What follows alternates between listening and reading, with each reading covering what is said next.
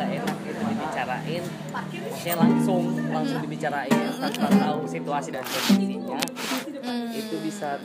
I see. Ya pasti dikomunikasi.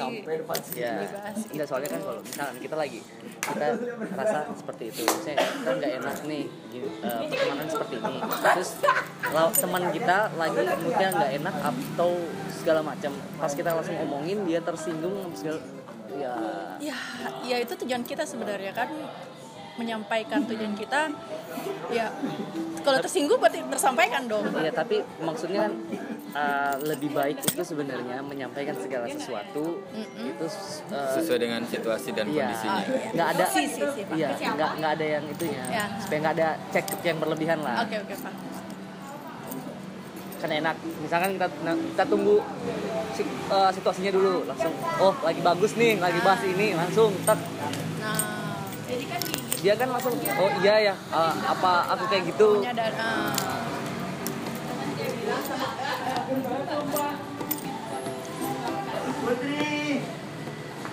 Kalau kamu pernah nggak enakan sama orang? Gimana? Pernah nggak enakan sama orang? Sering. Dan itu nggak enak. Nggak enakan sama orang itu nggak enak. Bayu ada pecahan 50. 52.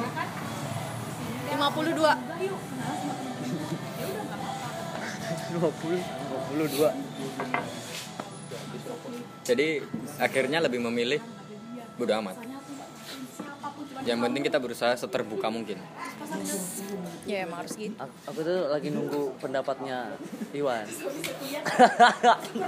Sang maestro. Maestro of everything. Wow. Dia itu kalau Iwan tuh kalau udah ngomong toksik itu bisa lari ke semesta, ke ayat. Itu ada dalilnya. Jadi semua. Ya. Orang tuh kalau mendiskusikan apa-apa itu jarang memulai dari definisi, padahal sebenarnya dari definisi dulu berangkatnya. Ada tuh pembatasan dulu. Dari definisi itu nanti baru enak. Sekarang toksik ini menurut Sapa dulu ya tuh, ukuran toksik juga kan masih keraba. Belum jelas. Jika toksik menurut kamu bisa jadi enggak toksik menurut saya gitu loh. Kan udah dibilang. Sebutan toksik itu bakal hilang ketika orang tersebut mewajarinya. Jadi ukuran toksik juga beda-beda tiap orang. Relatif. Faktor-faktor hal-hal apa aja yang bisa disebut sebagai toksik. Bahkan kita kan beda-beda tiap pasangan. Sering, nggak usah jauh-jauh lah, sama teman sendiri kadang. Dia merasa bermasalah sama kita, tapi kita merasa nggak bermasalah sama dia. Gitu. Kadang kan seperti itu. Beda-beda. Kita merasa bersalah ke dia, tapi dia nggak merasa gitu loh. Ada permasalahan di sini, biasa aja. Cara menanggapi ya relatif. Nggak ngomong udah sampein, terserah responnya gimana. Udah bodo amat. Yang penting kita udah berusaha jujur dan terbuka. Masalah itu kan rata-rata hampir semua, malah bukan rata-rata. Komunikasi itu sumber masalah, tapi jalan keluarnya juga di situ gitu loh. Itu seninya komunikasi itu. Sumber masalah. Ya, selamat ya kemarin atas sudah seminar hasil S2, selamat. Nah, belum sudah. Sudah malam. Kita malam masih angkatan muda tahu. Terima kasih lagi. Iya masih muda.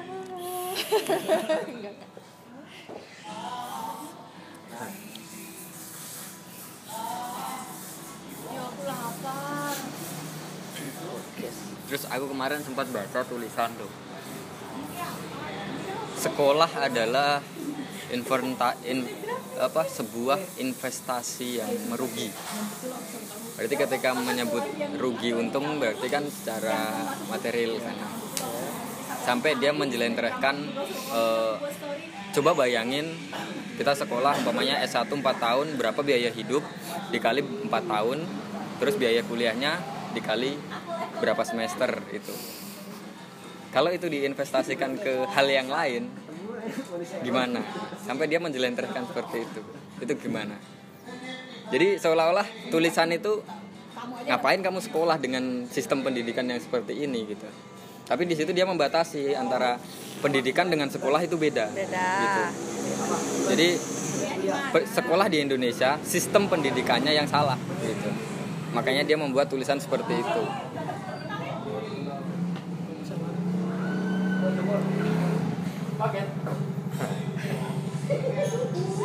Sistem pendidikan. Metode pembelajaran mungkin lebih tepatnya. Aku jujur aja sih ya. Ya. Kelar S2 ini.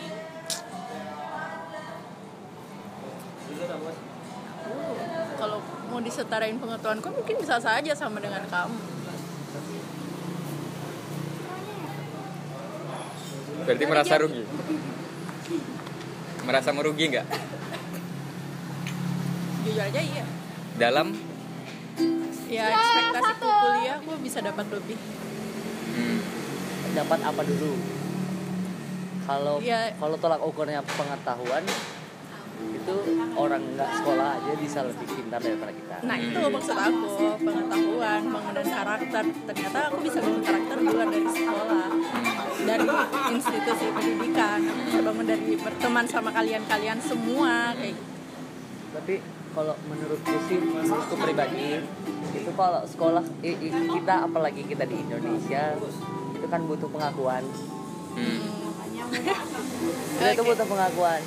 Ya tergantung kamu kerja apa sebenarnya. Iya. Kalau menurutku sih kita butuh pengakuan dengan itu ya, jasa apalah itulah. Nggak tahu kalau master. Iya jelas lah pekerjaan sekarang kan. Iya. Apa butuh apalagi jasa. Kecuali kamu mau jadi pebisnis. Soalnya ya perangkat kayak masalah itu yang lagi viral UI lulusan UI tolak gaji 8 juta fresh graduate.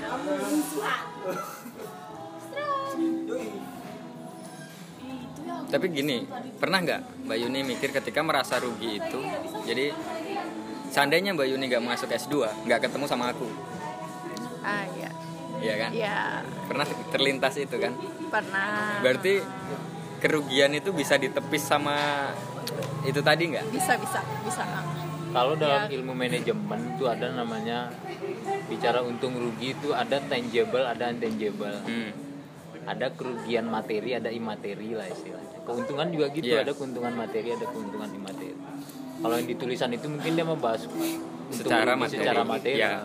Tapi kalau secara imateri ya seperti yang kamu bilang, kalau enggak sekolah enggak luas pergaulan. Itu di luar bicara pendidikan loh ya. Ya di kuliah kan kita ketemu ini relasi itu kan keuntungan yang bukan materi. Tapi yang kita bahas kan institusi pendidikan, relasional. Kalau konteks bicaranya kerugian materi, sekolah itu rugi secara materi jelas, apalagi sistem Indonesia udah kayak industri pendidikan ya. Kalau bicara rugi jelas rugi kalau secara materi. Anak TK aja atau berapa juta sekarang masuk. Kalau menurutku yang paling rugi itu sebenarnya dari TK sampai SMA. Kalau menurutku, kalau kuliah enggak lah temannya. Soalnya kalau finansial ya, kalau yang kayak tadi disebutkan Iwan itu enggak terlalu rugi kalau kuliah. Kalau TK sampai SMA menurutku terlalu banyak rugian. Dengan metode sekolah yang seperti saat ini.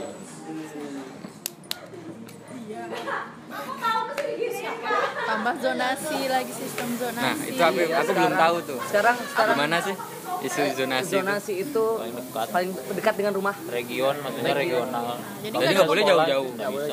Jadi udah enggak ada kompetisi. Kayak domisilimu. Kalau domisilimu di sini regional situ aja kamu bisa sekolah. Enggak ada kompetisi, enggak ada semangatnya lagi anak sekolah. Kan terus untuk gurunya di rolling. Gurunya di rolling. Enggak kena sistem zonasi juga. Enggak. Tapi di tiap tahun itu berubah. Itu kan awal mulanya karena banyak anak-anak sekolah yang terlambat. Itu awal mula itu diberlaku apa idenya itu terlambat.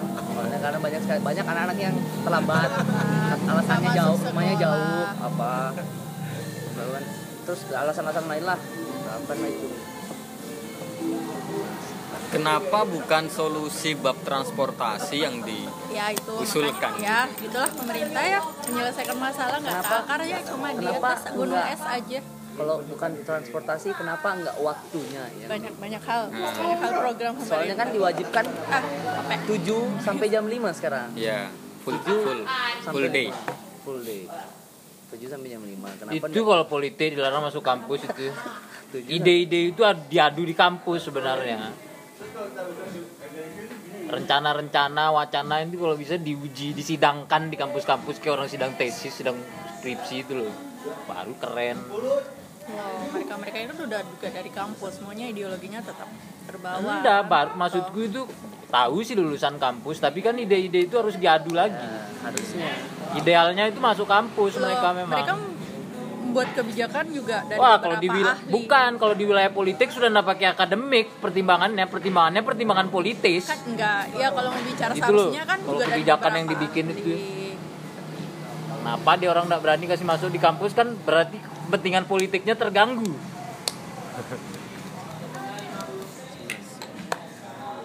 Aduh, di kampus tapi yang kayak gitu. Aku kalau bab kayak gitu, aku kemarin ngobrol sama teman-teman Jakarta itu, entah S1, S2. Mereka punya pandangan lain tentang apa solusi-solusi apapun masalahnya itu punya. Sangat punya. Tapi mereka punya pikiran lain juga. Sekarang aku tanya, ketika pemerintahan itu tanya ke kamu apa solusinya, kamu jawab gimana? Ya biarkan aku yang duduk di situ. Terus seandainya nih dia mau, kamu duduk di situ, dia lengser, apa yang kamu lakukan? Kemungkinan besar sama kayak dia. Sama makanya, nggak bisa ndak. Soalnya ya itu kayak tadi Iwan. Soalnya kalau misalkan juga kita punya pendapat berbeda, tapi yang kalau yang sekelilingnya kita itu sama, ya demokrasi tetap kalah. Demokrasi tetap kalah. Jadi PR-nya tuh sebenarnya kita bahas apa aja itu ya. Untuk Indonesia loh ya. Kita mau bahas apa aja. Mau dari tatanan masyarakat, mau jadi dari industri dan lain-lain, semua itu. Sumber daya manusianya. Betul. Gimana cara kita merubahnya?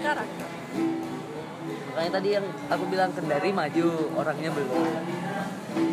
Kendari maju, orangnya belum. Ada lampu taman bertahan cuma 2 hari, besoknya pecah. Sama kayak halnya yang saat ini ketika ya semua orang berteriak tentang revolusi industri 4.0, tapi tatanan masyarakat Indonesia masih bertani, masih di 2.0 masih gitu loh. Tapi balik ke diri kita sendiri, udah bertanggung jawab sama apa yang kita tahu nggak sih? Alhamdulillah aku selama ini bertanggung jawab sama apa yang kita peran sebagai sekarang. Ya, sama siswa, idealisme sendiri-sendiri. Aku sebagai ibu, aku sebagai istri, sebagai manusia. Ya, kadang melenceng beberapa saat, balik lagi. Gak usah terlalu jauh diri sendiri.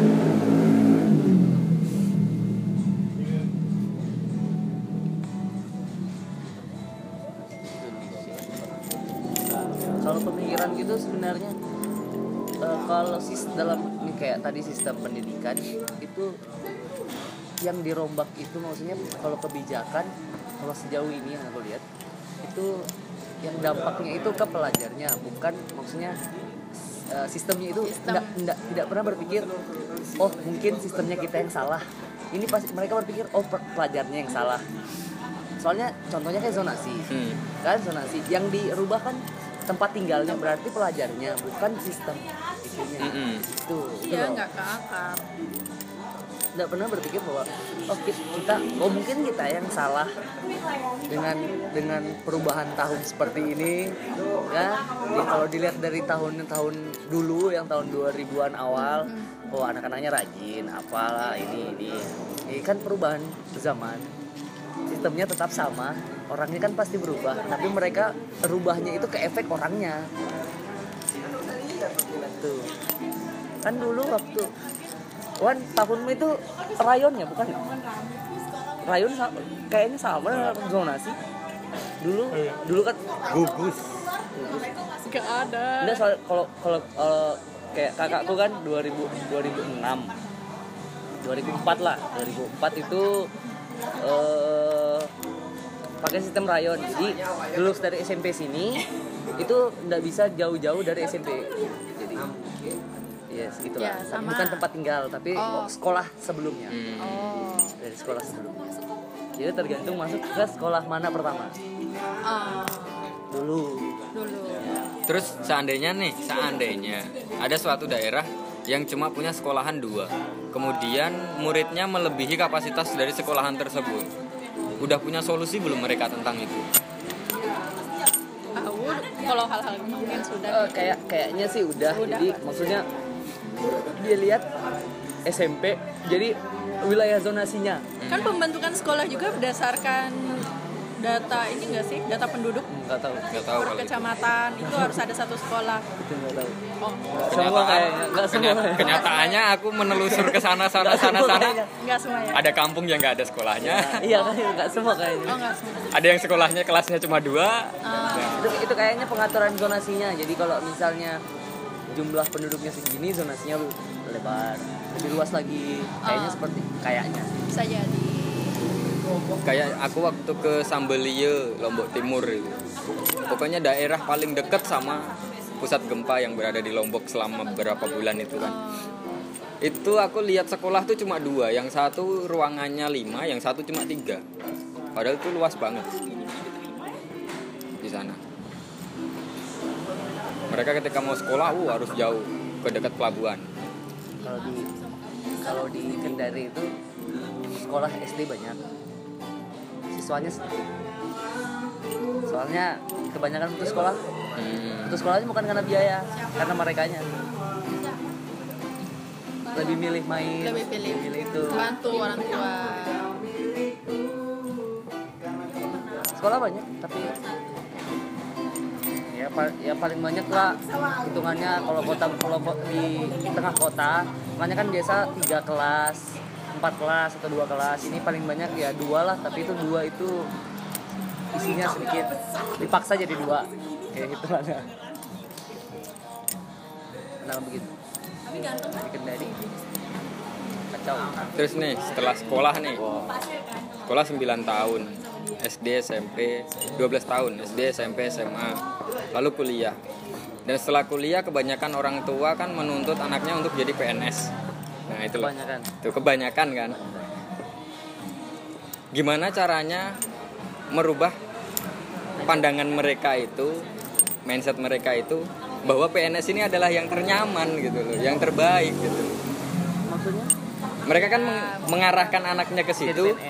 Nah, secara otomatis kan ini yang bagus buat kamu gitu loh, ini yang pas buat kamu gitu. Gimana cara merubah? Kalau contohnya saja kayak aku tuh kan dari SMA sudah bilang jadi PNS. Pas masuk kuliah langsung dikomunikasikan langsung. Saya enggak mau jadi PNS. Ditanya kenapa? Saya bilang pengalaman kayak bapak.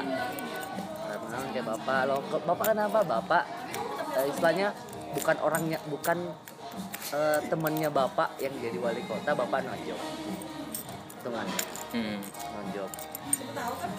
Saya enggak bisa seperti itu. Saya bilang saya enggak bisa seperti itu. Mau pilih ini untuk jadi itu, terus untuk naikkan jabatan saya enggak bisa seperti itu. Kong kali kong. Iya, kong kali kong lah hitungannya. Nepotisme lah kalau seperti itu. Saya enggak bisa seperti itu. Terus mau jadi apa? Saya cari pekerjaan yang bebas. Ya, ide kreatif lah. Ya. Terus ibuku pertama ya udah jadi dosen. Dosen juga kayak begitu, Bu. Ibu kan dosen.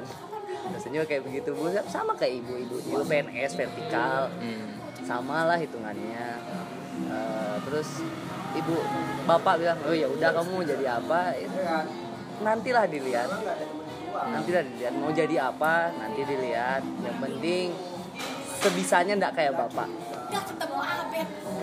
bisanya nggak kayak bapak. Kalaupun misalkan mau jadi PNS atau apa ya yang bukan. Kalau menurutku sih, maksudnya ini yang dijelaskan, menurutku sih yang tidak lihat dari dasar pertemanan atau sebagainya. Ya udah, terserah kamu aja, yang penting sukses. Nah akhirnya orang tuamu ya dari gimana caranya kita meyakinkan mereka, dari komunikasi kita. Itu sebenarnya kan banyak anak-anak yang takut mengutarakan apa yang ada di otaknya, alasannya kenapa dia memilih itu. Kan rata-rata alasannya itu ya yang penting saya mau ini. Itu alasan itu kan yang paling tidak diterima oleh orang tua. Kamu kenapa tidak mau jadi PNS? Ya tidak mau saja. Kan itu alasan apa? Ya saya tidak mau jadi, kalau alasannya ya saya tidak mau jadi PNS karena begini. Itu kan pasti orang tua pasti berpikir, oh ya dia sudah punya pemikiran sendiri. Kalau orang tuanya seperti itu, terbukalah hitungannya. Tapi kan banyak orang tua yang kembali lagi yang otoriter lah hitungannya. Dan kenapa satu itu aja gitu pilihannya gitu? Soalnya sudah dari dulu terlihat nyaman, ada jaminan.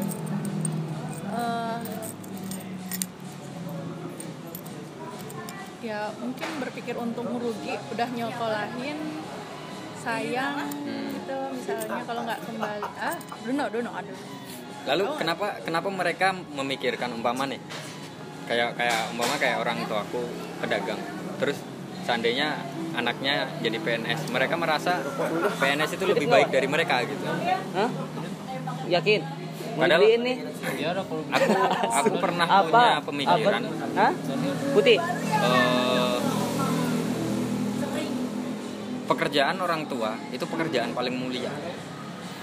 Seumpamanya aku orang tua pedagang. Setinggi-tingginya aku jadi presiden, itu masih di bawah pedagang. Anggapanku seperti itu gitu. Tapi kenapa mereka berpikiran seperti itu, malah sebaliknya. Mana? Ya. Yang dimana yang didoktrin kepada bisa anaknya jadi, karena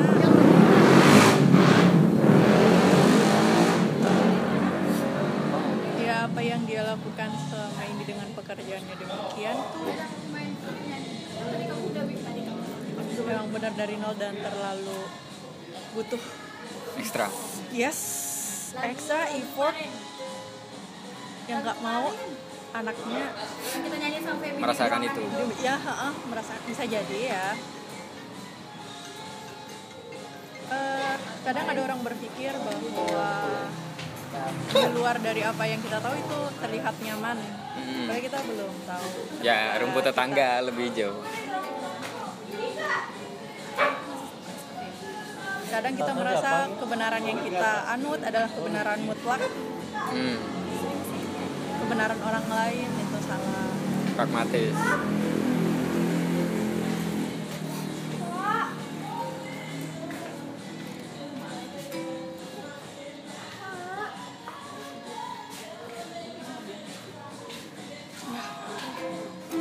aku selepas S2 ini yang paling penting adalah kembali ke keluarga. Kamu apa studio? Mana? Tanggung jawab ilmuku harus ke keluarga dulu. Iya. Aku nggak bisa merubah suamiku dan anak. Ngapain aku keluar? Dari dalam aku belum bisa. Iya, aku dari dalam udah nyuruh dia. Lempar satu. Cepat.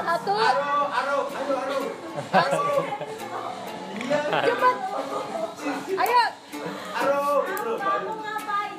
Langsung split. Pada split gua. Langsung split ya. Tiga.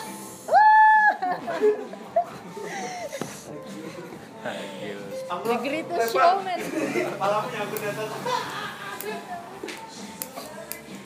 Kamu nggak berusaha memberi pendapatmu ke orang tuamu? Sudah. Tapi kan ada pertimbangan lain. Jadi pertimbangannya ya keluarga sendiri, pengalaman di keluarga sendiri kan. Jadi nggak mau hal buruk itu terjadi lebih buruk lagi kan. Mengalah demi. Ya padahal itu. Dengan hal buruk itu kita bisa belajar untuk nggak jatuh ke hal buruk. Iya.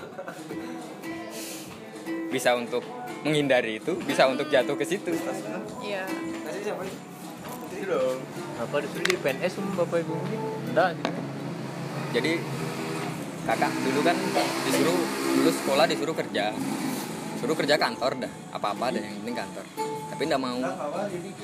Pada waktu itu Pak D masih di kecamatan. Kakak disuruh masuk kelurahan. Enggak mau. Mau dimasukin ke BRI, enggak mau juga. Cekcok lah orang tua, ya kan. Mama nyalain bapak, bla bla bla bla bla. Kisah ranjang 3 tahun, akhirnya cerai resmi. Berakar dari kakak kan itu. Aku memandangnya loh ya. Bahkan perceraian resmi pun yang menuntut tuh seolah-olah kayak aku melihat kakak yang menuntut bapak untuk udahlah cerai aja daripada begini-begini terus. Sampai sekarang hubungan kakak sama mama itu emang jauh sampai sekarang. Nah aku nggak mau, sedangkan harapan mereka tinggal aku gitu loh. Siapa lagi kalau aku nggak nurutin itu gitu kan. Bahkan masukan dari teman-teman lain, mumpung orang tuamu masih ada, tunjukkan kalau kamu bisa nurutin cita-cita mereka gitu. Nanti kayak aku yang bapakku udah nggak ada, terus itu dia mamanya udah nggak ada, mereka menyesal. Kita nyesel, tapi ketika kita bisa membuktikan, rugi. Kita tunjukkan ke siapa, orang mereka udah gak ada. Nah gitu, makanya aku lebih memilih, oh ya udahlah, tak ikutin aja gitu. Toh, ini gak jauh-jauh kok dari apa yang aku pengen nih. Ibaratnya ketika aku pengen terjun dunia kopi, seandainya aku masuk perhutani, aku bahkan bisa lebih teman-teman level yang lebih tinggi kan, mengatur pemasaran kopi atau gimana kan.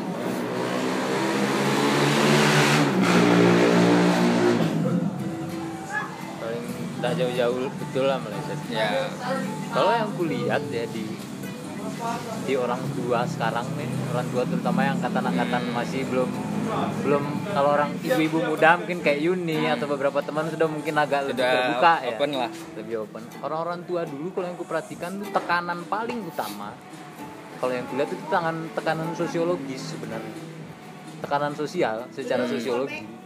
Itu masih di orang-orang tua sekarang, wah anakku kerja di sini bangga gitu loh. Itu masih jadi kebanggaan secara sosial, status sosial itu masih mereka kejar.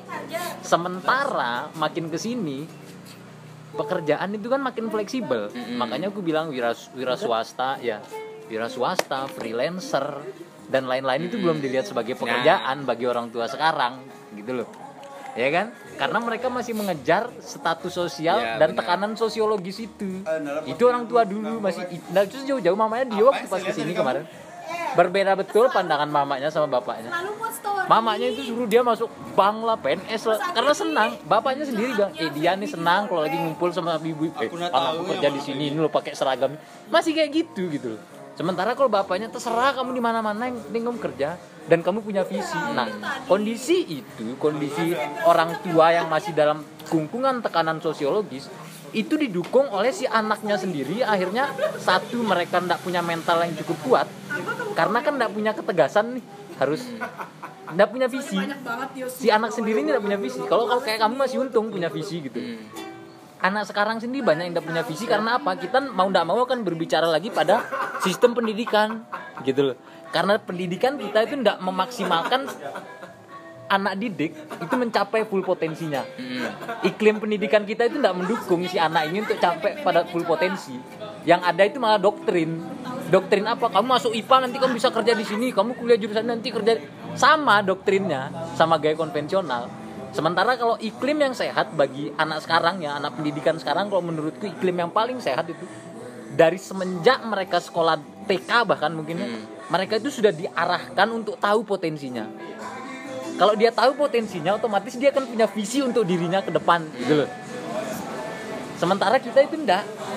Kayak aku contohnya, aku tuh baru tahu potensiku tuh ternyata anak sosial gitu loh.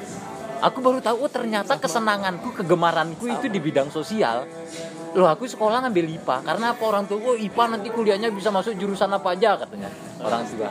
Dan iklim pendidikan, kurikulumnya mengatur begitu gitu loh. Ada IPA, IPS, jadi kita itu tidak diajar dari semenjak TK, SD untuk tahu potensi. Beda sama iklim pendidikan di luar. Dan orang tuanya juga punya kesadaran itu, misalnya dia lihat anaknya. orang tua kalau aku perhatikan pendidikan di luarnya enggak pernah melarang anaknya untuk melakukan apapun. Memaksa enggak pernah memaksa. Enggak pernah maksa. Anaknya pengen bola dikasih bola, anaknya pengen piano dibeliin piano. Nanti kan terbentuk sendiri. Oh, ternyata karena tiap orang yang lahir itu pasti dengan bakat. Enggak mungkin enggak dengan bakat. Nah, ketika sudah tahu bahwa bakatnya di situ dari sejak awal, otomatis dia kan punya visi. Ketika sekolah nanti kerjanya akan sebagai apa kan punya visi. Nah, itu pendidikan enggak didukung oleh iklim itu. Gitu loh. Ketemu dengan tekanan sosial yang ada di orang tua gitu loh. Makin sulit posisinya si anak akhirnya untuk menentukan loh aku harus kerja apa. Belum lagi nanti tekanan orang tua, udah kamu situ aja karena masih memenuhi tuntutan sosiologi ini gitu loh. Orang-orang tua senang orang tuanya kalau kerja di sini anaknya gitu. Di satu sisi kalau kayak Manyul enak ketemu jalan keluarnya gitu loh. Oke, karena di beberapa situasi kan orang ya kita nggak bisa bohong, kita perlu juga memenuhi kemauannya orang tua, sangat perlu membahagiakan orang tua itu kan perlu gitu loh. Tapi kalau kayak Manyul ketemu jalan keluarnya ya wes nggak apa-apa aku PNS tapi di bidang yang masih aku senangi. Manyul sudah punya visi enak gitu loh. Dio belum ketemu visinya anak ini, Dio ini. Karena dari awal enggak pernah tahu full potensinya itu di mana. Kesenangannya apa, kegemarannya apa. Kalaupun sudah tahu, terlambat jatuhnya. Umur sekarang tahu potensimu itu terlambat. Karena kamu enggak bisa menggeluti itu dari sejak awal. Katakanlah Dio baru tahu, oh ternyata potensi saya sebagai seorang barista ya telat yo, umur segini kamu sudah belajar kopi. Kamu itu dari SD bila perlu. Makanya aku sangat mendukung kalau misalnya iklim pendidikan anak TK atau anak SD itu jangan diajar sama sarjana. Profesor bila perlu ngajar dia.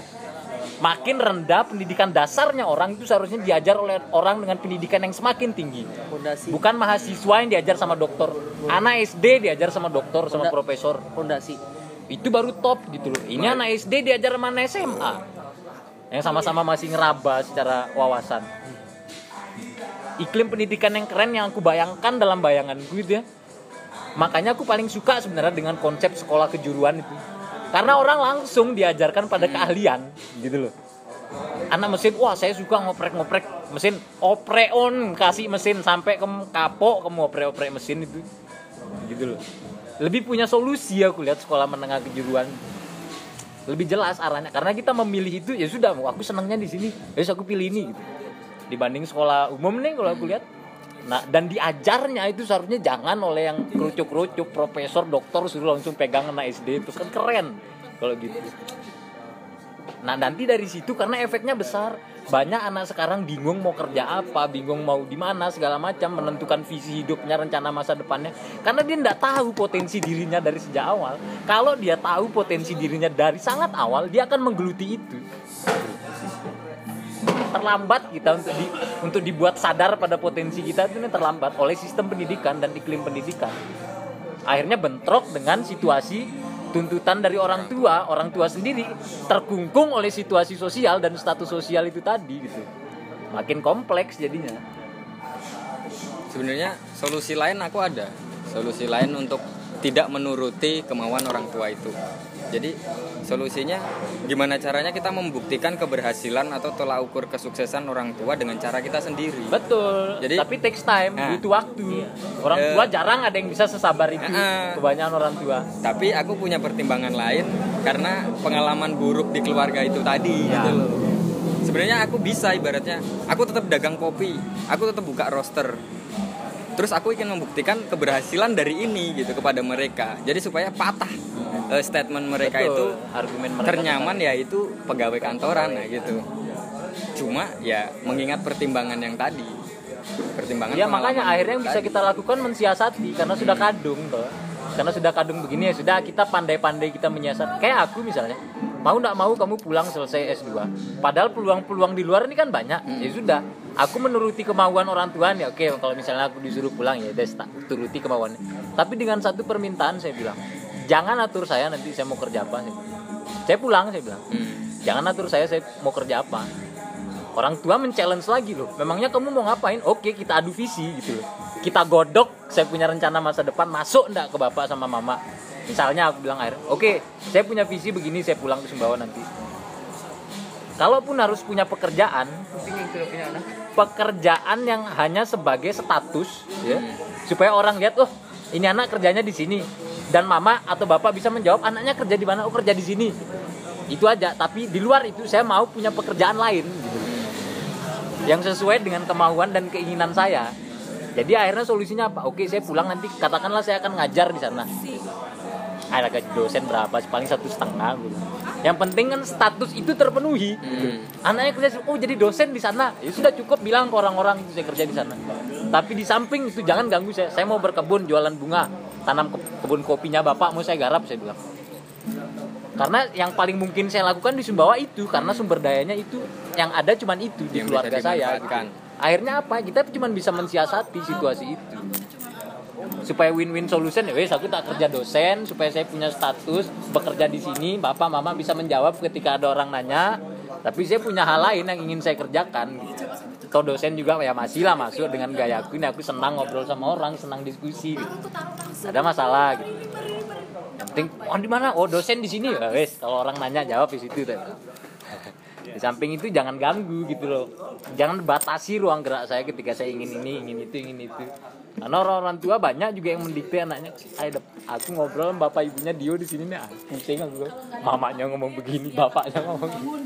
Asik orang tua. Anaknya yang bingung akhirnya. Soalnya tadi Iwan kan tadi lucu aja. Iya, Pak. Itu sebenarnya tergantung dari bagaimana cara kita mengkomunikasikan kepada orang tua. Dan selain itu nih yang kadang anaknya sendiri enggak tahu mengkomunikasikan karena mau komunikasiin apa, karena dia sendiri enggak punya visi dan rencana masa depan. Banyak anak-anak yang begitu. Saya enggak mau begini, mau, tapi ditanya terus ngapain? Bingung jawab apa. Iya, banyak. Sangat banyak yang begitu. Jadi kalau ditanya, saya tidak mau jadi PNS. Kenapa kamu tidak mau jadi PNS? Ya, dia harus punya alasan yang rasional. Gitu. Harus punya alasan rasional untuk menjawab itu. Kalau aku kemarin padahal aku udah menjelaskan secara rinci. Barangnya, Boyo biarkan dulu aku usaha setahun 2 tahun. Dagang lah. Setelah bisa aku tinggal usaha ini, ibaratnya udah bisa dipegangkan ke orang lain. Malah aku iming-imingin sesuatu hal yang lebih tinggi ke mereka. Jadi setelah bisa aku tinggal usaha ini, aku bakal lanjut S2 sambil kerja kantoran. Aku bilang gitu. Aku lanjut S2 itu kan sebuah iming-iming yang lebih besar gitu, kepada mereka. Tapi mereka tetap nggak terima. Mereka nggak terima gitu loh. Karena aku proses itu deh banyak yang nggak cukup sabar. Karena mereka sendiri dalam situasi dia ditekan terus secara sosial gitu loh, secara sosiologis. Persoalannya itu persoalan sosiologis sebenarnya. Ya benar sih, ketika ibaratnya tetangga nanya, lu anaknya udah lulus sekarang kerja apa? Loh itu tekanan sosiologis yang orang tua kadang membuat nggak sabar menghadapi tekanan. Tidak biar dah. Oh kita juga masih duduk di sini kok. Enggak, saya dia di dalam. Iya biar orang cuma di dalam satu ruangan itu toh. Tim kalau mau balik ke apa? Iya nggak mau. Tamu loh itu. Oh iya. Siapa? Tidak itu ada yang duduk di situ cuma pesan espresso tapi tidak pulang-pulang. Siapa? Biar aja.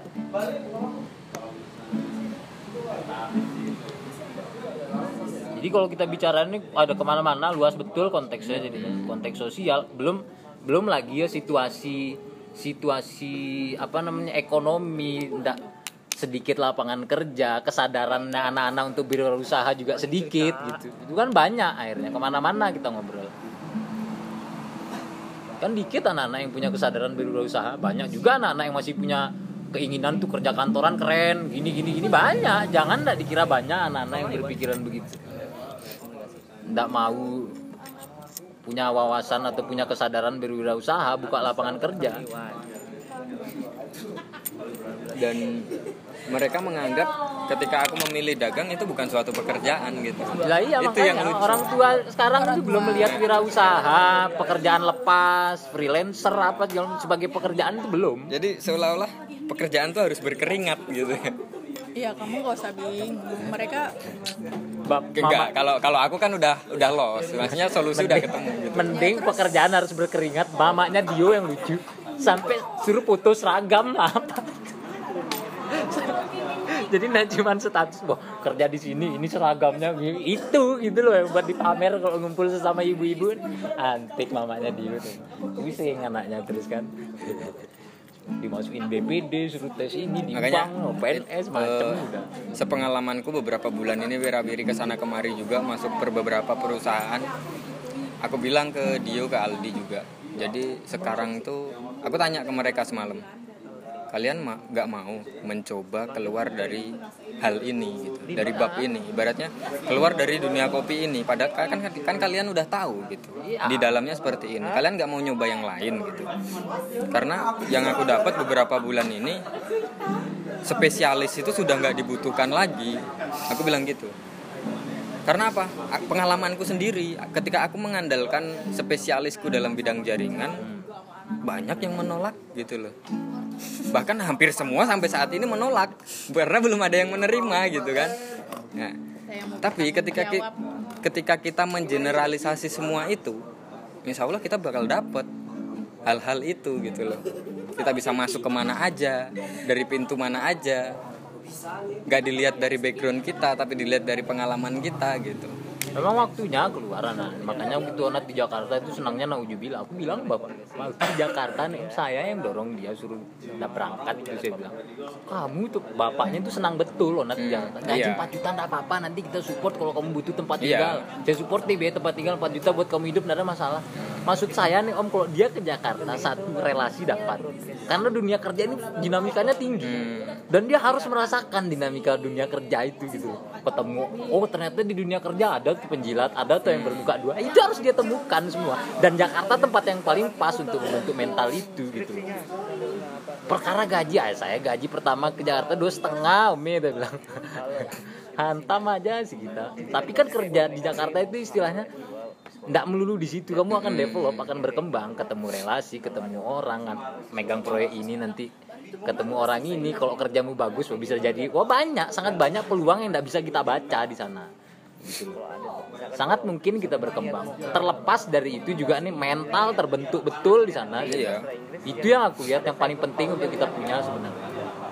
Terutama anak laki. Mental fighter, petarung itu nih, wah itu cuma bisa didapat dalam situasi sekeras Jakarta.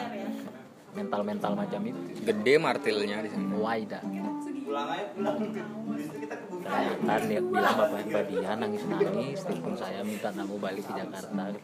Tidak sanggup, nangis dia aja. Padahal saya sudah senang betul dia di Jakarta gitu ke bapaknya. Ayo nama anak laki sih katanya. Kalau mamanya kan tetap pulang Sumbawa aja bukan mamanya. Kacau mamanya dia selalu. Gimana ndak pusing anaknya? Sama.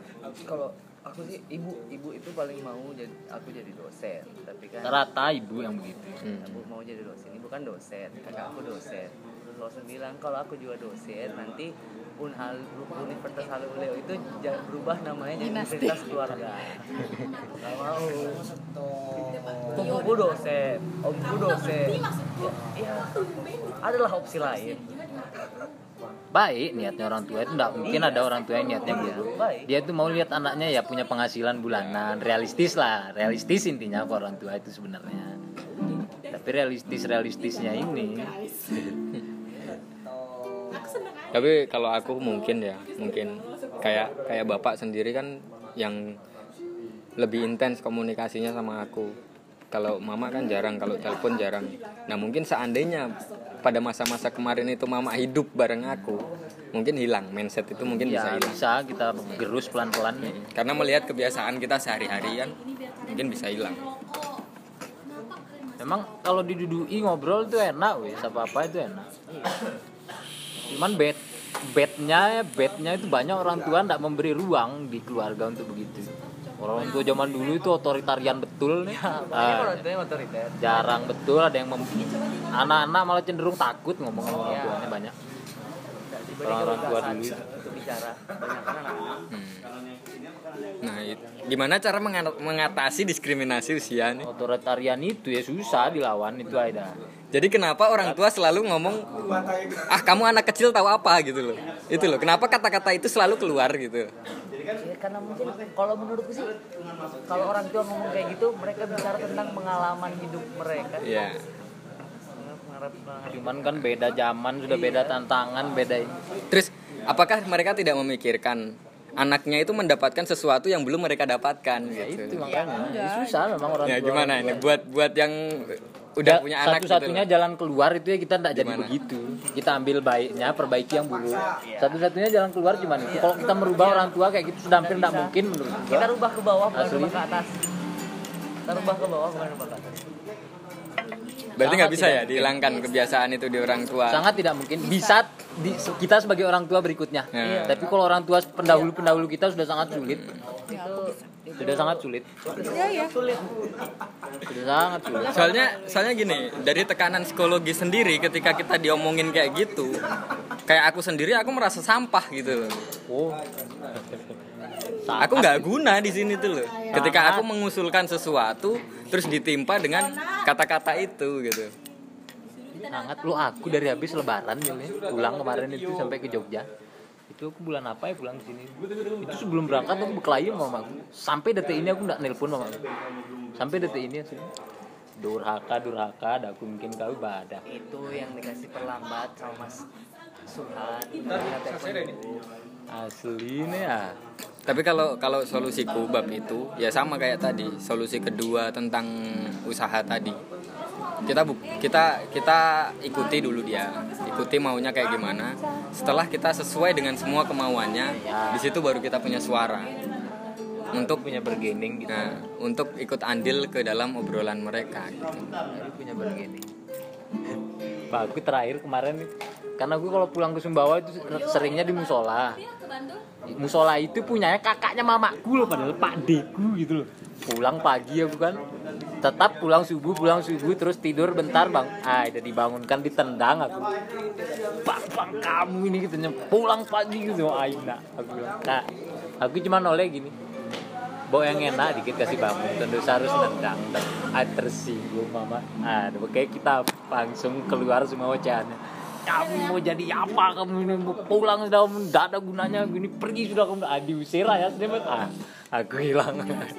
Sudah saya mengincar rumah ini tapi tidak. Berkelahi aku sama mama. Pusing bapak lihat aja. Kuliah tidak lulus katanya. Lulus nanti belum tahu mau jadi apa, tidak ada gunanya betul kamu hidup. Aku bilang terbaik Anda. Aku lihat aja gini Aina. Dan aku yakin tolak ukur mereka ngomong seperti itu adalah kamu masih anak kecil karena kamu masih minta uang ke kita gitu. Situasional betul. Kenapa tolak ukurnya seperti itu gitu loh. Enggak, tapi aku sudah berhenti minta uang sejak 2011 padahal sama orang tua. Cuman mungkin mereka melihat aku belum punya konsep hidup bla bla bla menurut mereka ideal gitu nih. Bapak aku udah pensiun 2011. Aku kuliah S1 itu biaya sendiri, S2 biaya sendiri. Cari satu itu enggak pernah malah minta uang. Kalau minta uang aku sama kakakku paling. Minta subsidi sama orang tua udah enggak bisa, pensiunan udah buat mereka berdua sih. Padahal kan seolah-olah orang tua itu kalau kayak kita kuliah kan kayak dosen pembimbing tuh seharusnya. Ya kan? Ketika kita punya ide ditanyain, maksudmu gimana? Tujuanmu apa? Usah, udah ngamper orang-orang tua dulu kita aja ngobrol ini. Dikit. Kita udah nggak bisa atau tidak tahu cara berkomunikasi ke orang tua atau menyampaikan apa yang kita anut, yang kita anggap benar, apa yang kita kerjakan. Ternyata bukan sesuatu yang harus diadu sebenarnya. Dan berbeda dengan orang tua kita dan aku ketika aku nggak bisa sampai memahamkan, aku gagal. Gagal semua pengetahuan dan aku nggak bisa keluar. Maksudku, aku akan sesukses apa sih ketika sama orang tuaku sendiri aku nggak bisa meyakinkan, meruntuhkan apa yang dia yakini. Titik loncatan aku ada di orang tua.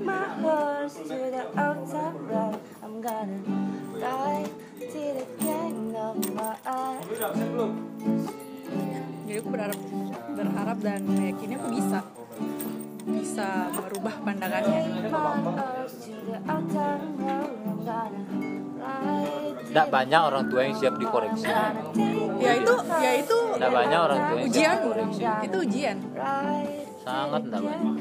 Karena kedepannya juga kita kan mungkin saja bertemu dengan orang seperti itu. Orang tua loh, orang yang dekat banget sama kita, karakter yang sangat kita pahami. Kenapa bisa kita tidak mengerti bagaimana caranya menyampaikan apa yang kita ketahui, apa yang kita anggap benar?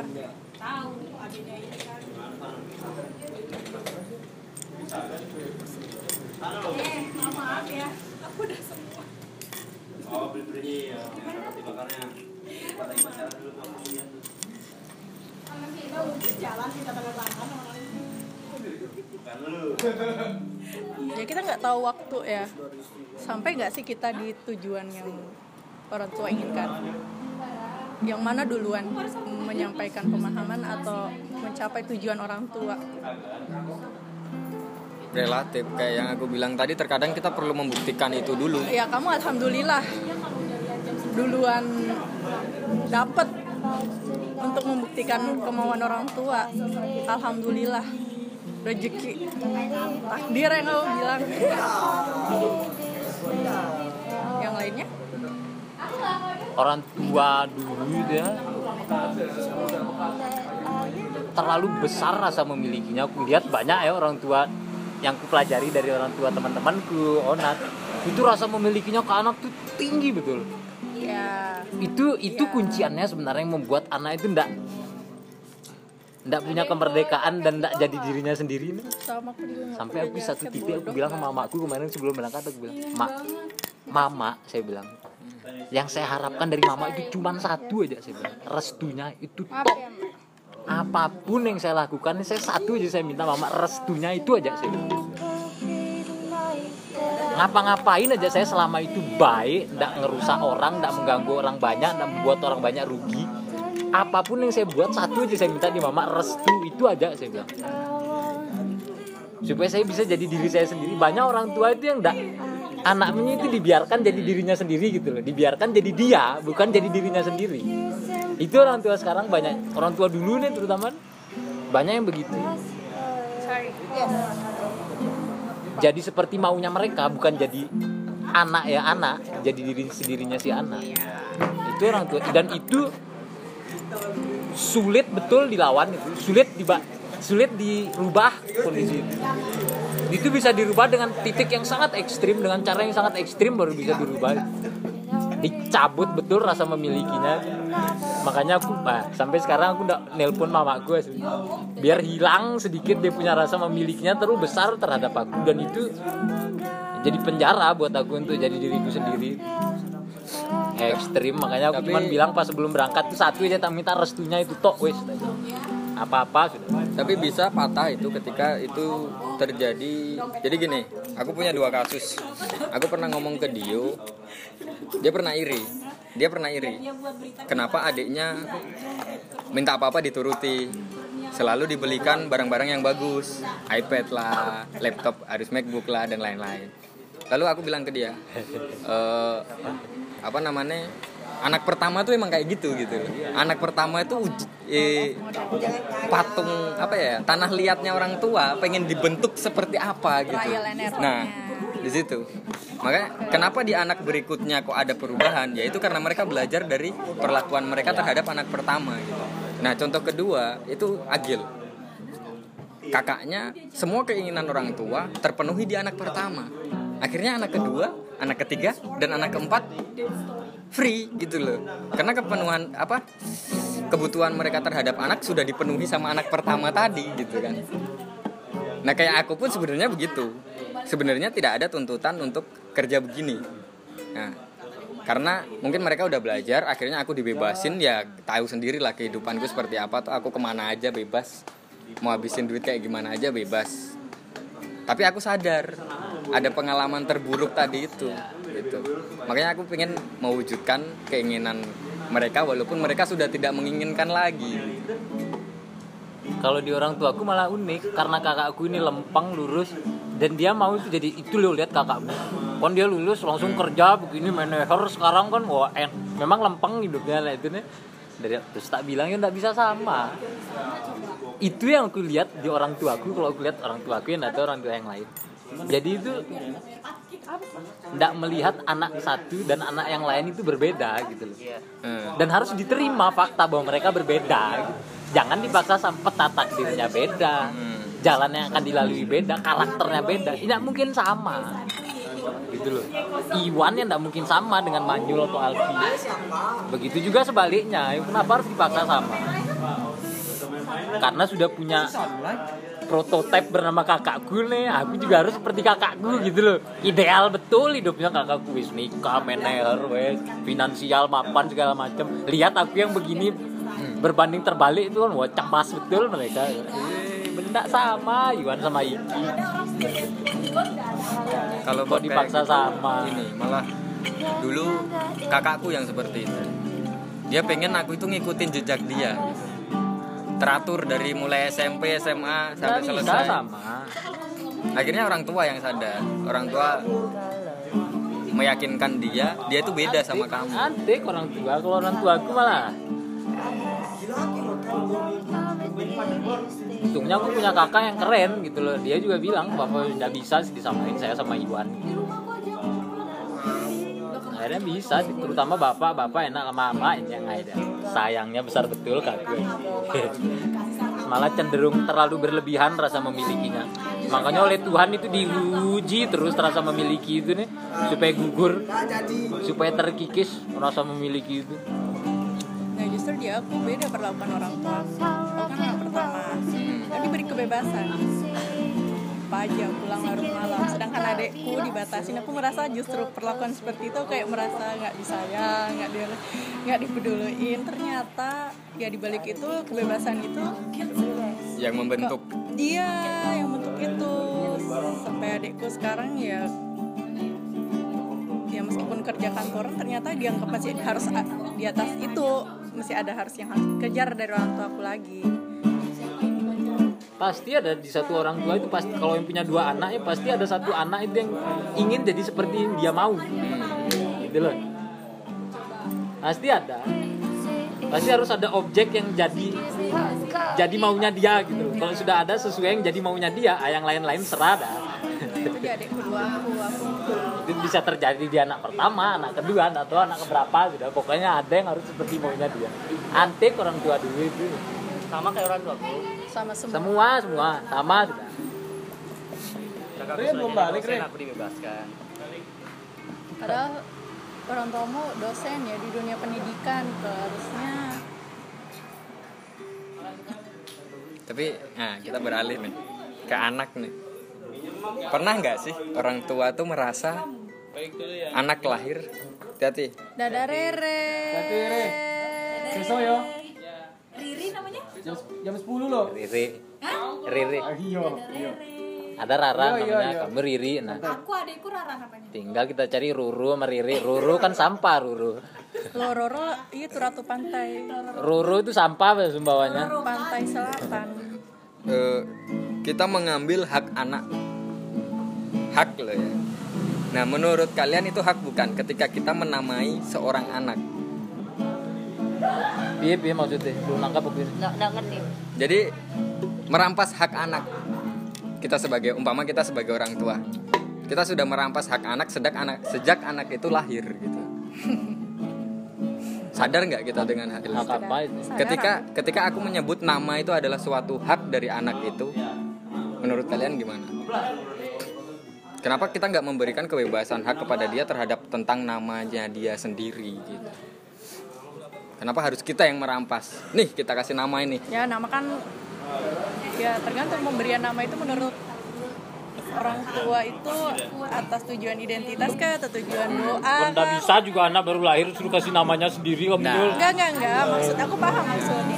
Nah tujuannya kalau yang budaya ya. Budaya berarti. Identitas buat identitas aja. Iya nah, makanya kan misalnya, identitas atau doa atau apa kan berarti budaya kan.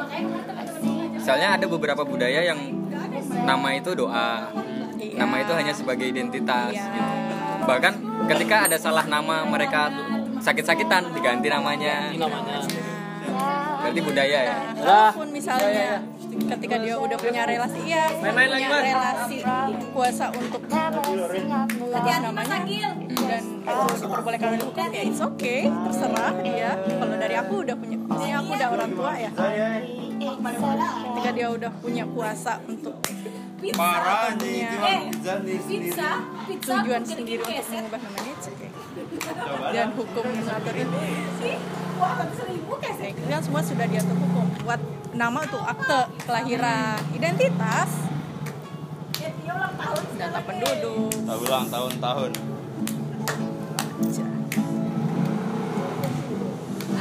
Berarti aku ulang tahun kamu ada menjamin. Sama dong. Ulang tahun. Apa sih? Atau mau baca.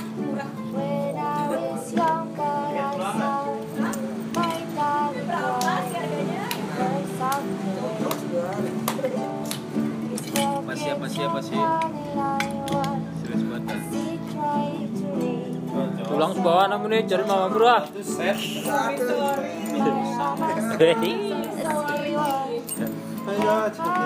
Nanti.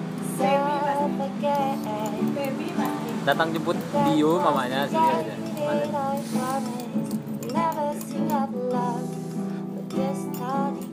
Sudah honeymoon itu di Bali berdua. Kan enak, mama berdua-dua. Asik mama bapak. Ini calon yang kedua. Lo mama udah tak? Kenapa ya, lo kopi? Emang gitu. Aduh, baik kopi sudah. Ini sekali masuk dikit. Ya, boleh. Cebong lanjut ini.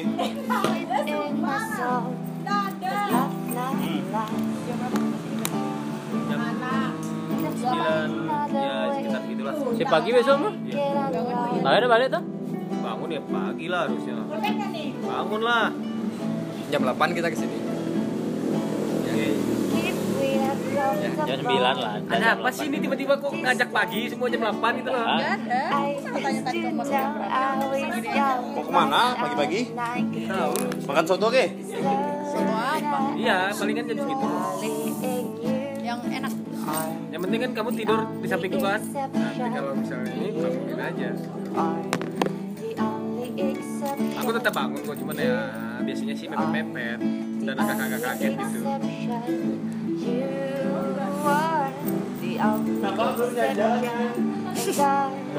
Siapa Dini? Nah Dini kemana ya? Kurang ajar. Dia mau kesini ya?